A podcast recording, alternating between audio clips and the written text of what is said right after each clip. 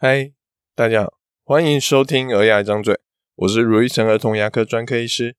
这里是一个分享有关小孩看牙一切事情的地方，尤其是爸爸妈妈最常问的问题，或是我最常提醒爸爸妈妈的话，也可能是一些小编跟我们互动的故事。如果你还想了解更多，请直接 Google 卢玉成，你会找到更多我写的故事与内容。大家会赌博吗？我自己呢，大概在农历新年的期间，会跟表兄弟姐妹们啊一起打打麻将，呃，开心了几天。一年就大概这一次。不过，其实生活之中还有许多赌博，哦，像是买彩券、买大乐透，这个大家应该都知道。而如果有在玩手游的，如果有在抽卡、抽十，哦，这种用低几率去抽宝物的游戏，甚至扭蛋机，其实。也是以赌博的心理学来让你沉迷游戏，所以赌博其实离我们并没有很远，甚至其实许多小孩子他们的一些行为也算是一种赌博。今天我们就来聊聊赌博为什么这么吸引人，还有小孩是怎么迷上赌博的吧。赌博呢，呃，为什么会让人着迷？这个其实是有心理学依据，也就是我们常常在讲的行为管理学。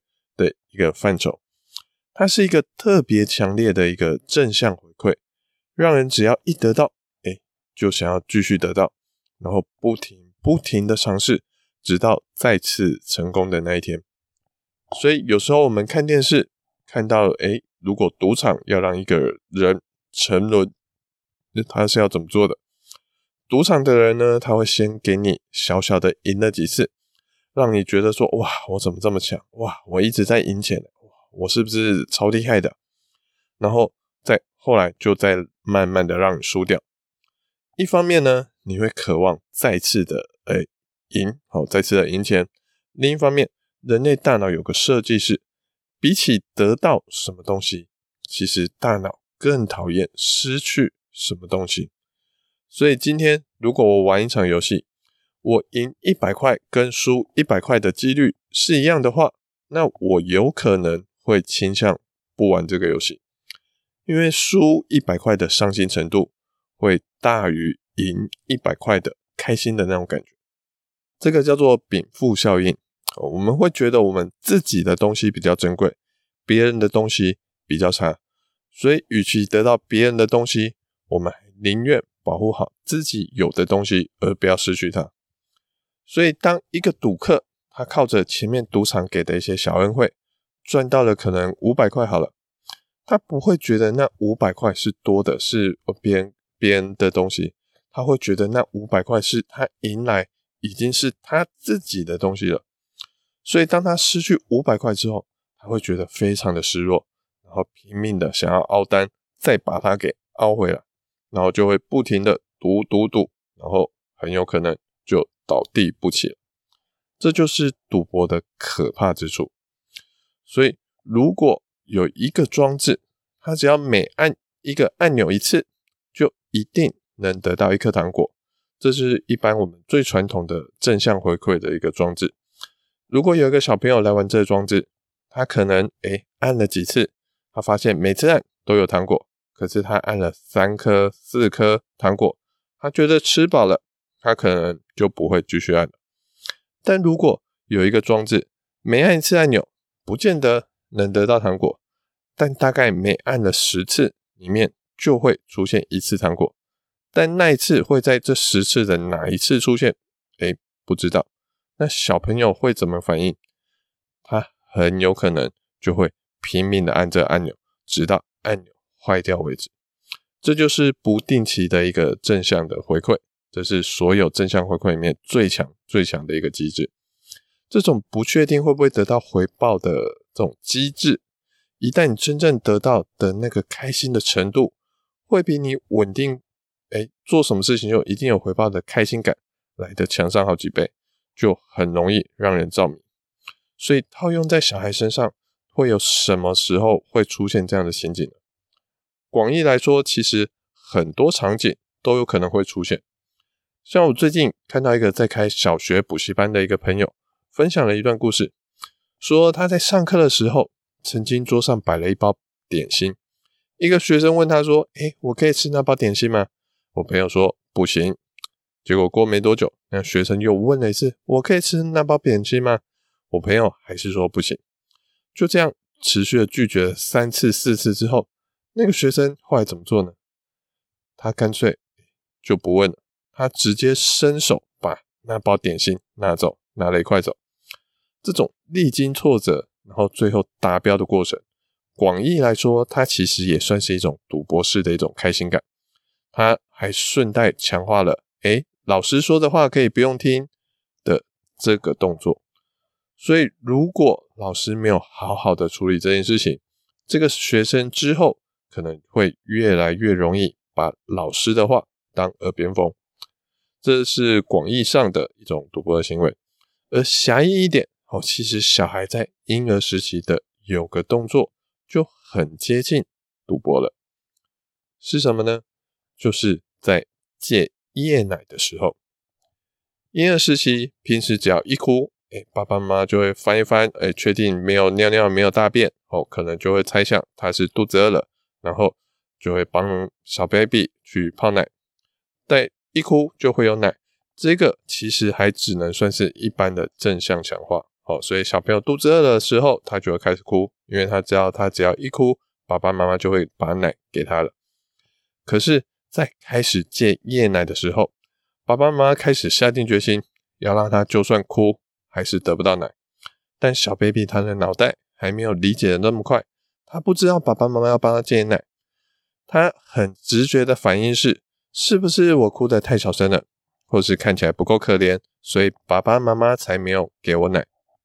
所以他会哭得更大声，反应得更激烈，就是希望爸爸妈妈赶快去泡奶给他们喝。这时候就是一个命运的转捩点。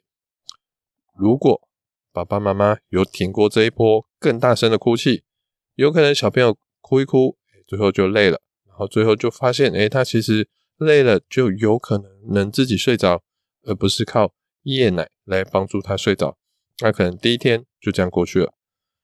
第二天、第三天，小朋友可能还不会立刻遵循前一天的反应模式，他可能还是会哭，但他坚持的时间可能会慢慢的变短。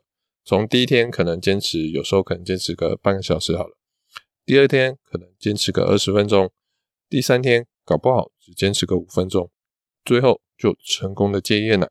这是一个最完美的剧本。不过，更常发生的事会是什么呢？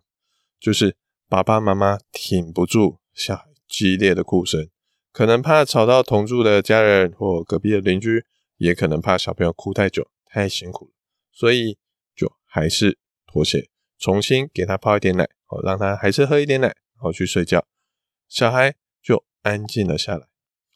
这个过程以行为学来看，哦，小孩以前一哭就有奶喝的一个成功的经验，他就像。赌博一开始有赢个小钱一样，后来哭来，后来哭了几次都没有喝奶，哎，就像后来好像赌博又输了几次，把钱都输回去的那种感觉。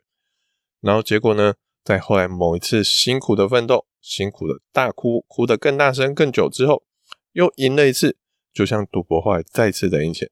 这样的结构其实就是跟赌博很像。重点呢，我觉得在于说，有了几率性的成功之后。失败对他来说不再是单纯的失败而已，而只是还没有开出大奖，所以他们会有更有力的坚持，能坚持到成功的那一天。所以为什么有一些手游会这么让人沉迷？明明每次抽卡的几率可能只有两趴、三趴，哎，翻的白话点来说，等于平均一百次有九十八次不会中奖。但人都有高估自己的倾向，都觉得自己是天选之人。哦，两趴啊，还是有机会了。所以，身为医生，哦，有时候会觉得这种状况其实还蛮有趣的。像呃，当有一些小朋友他的蛀牙蛮严重，就算抽神经加牙套，也还是有可能会长脓包出问题的时候，许多爸爸妈妈都会问：哎，卢医师，那这样子成功的几率有多少啊？长脓包的几率又有多少？虽然这情形可能要看状况才会知道，我们真的很难给出一个数字。不过有时候如果真的跟他们说，嗯，这个成功率搞不好只有六十趴哦，哦，或是诶搞不好只有一半一半哦，许多妈爸爸妈妈就会非常的为难，不知道该怎么选择。可是，一些已经沉迷的赌徒们却觉得，诶两趴，或是可能某天周年庆变成五趴，哇，这样的中奖几率超高的。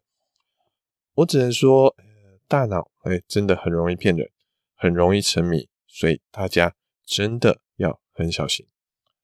不过，虽然赌博这两个字相当负面，但实际上行为管理如果好好的使用，其实还是有它的好处的。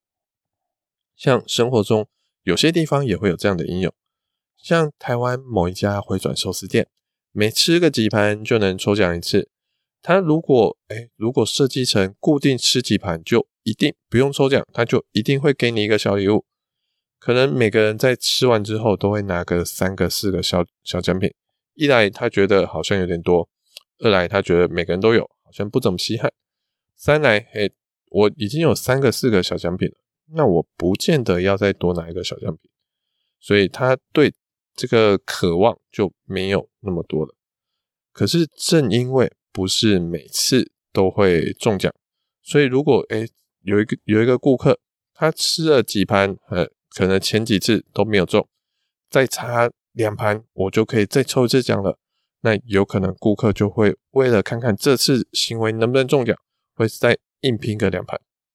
所以这种几率性的东西还是会出现在我们的生活之中。还有像是我们在训练呃宠物，好像是猫狗的时候。我们一开始会在它做出我们希望它做的动作，譬如说坐下，诶，每次只要它站着的时候，我喊坐下，它有做，我们就会按下一个叫做响片的工具，它就会发出咔咔的声音，然后发出声音之后，我们就立刻给我们的猫狗一点点心。猫狗一开始听到咔咔，然后就听到点心，然后就会觉得哦，听到这咔咔声就会有点心，很开心。它就会很喜欢这样子拼命的坐下，可是当咔咔声跟坐下跟点心这行为我们都连接在一起之后，我们会改变这个行为模式。我们当它成功的坐下，或是进一步做出后续的动作，譬如说握手，我们还是会按每次的动作，好，比如说有坐下，我们会还是会按一下响片咔咔，但先不给他点心，等他有诶坐下，握手，换手，这样子累积一个三四次之后，再给他一个点心。这种不定期的给点心，反而让猫狗更期待真正得到点心的那一次。他想说：“哎，这次的动作，这次的咔咔声，会不会有点心过来呢？”这个在儿童牙医其实我们也有一样的行为哦。从一开始，可能病人只要坐上椅子，我们就会给他一张贴纸。到后面有张开嘴巴，有照完 X 光，有涂完氟，最后才给他一张贴纸。我们慢慢的把给贴纸、给奖品的期限拉长。我们还是会称赞他说：“哇，你都有嘴巴张大，很厉害诶！哇，你都有帮忙照完 X 光，很强哦。”我们不是在吝啬贴纸的奖品，而是因为借由这样子的动作，可以让小朋友更期待奖品，更愿意。跟我们配合，他不知道这次的给完动作称完，能不能先拿到一个奖品呢？这种不定期的正向回馈是行为管理里面最强的回馈手段。我们可以好好的利用这个方法，也要小心在不知不觉中，好把不好的行为跟其跟这个东西好连在一起。方法是无辜的，好就看爸爸妈妈怎么应用了。最后。呃，我们给爸爸妈妈来做个整理哦，有关不定期正向回馈的三个整理。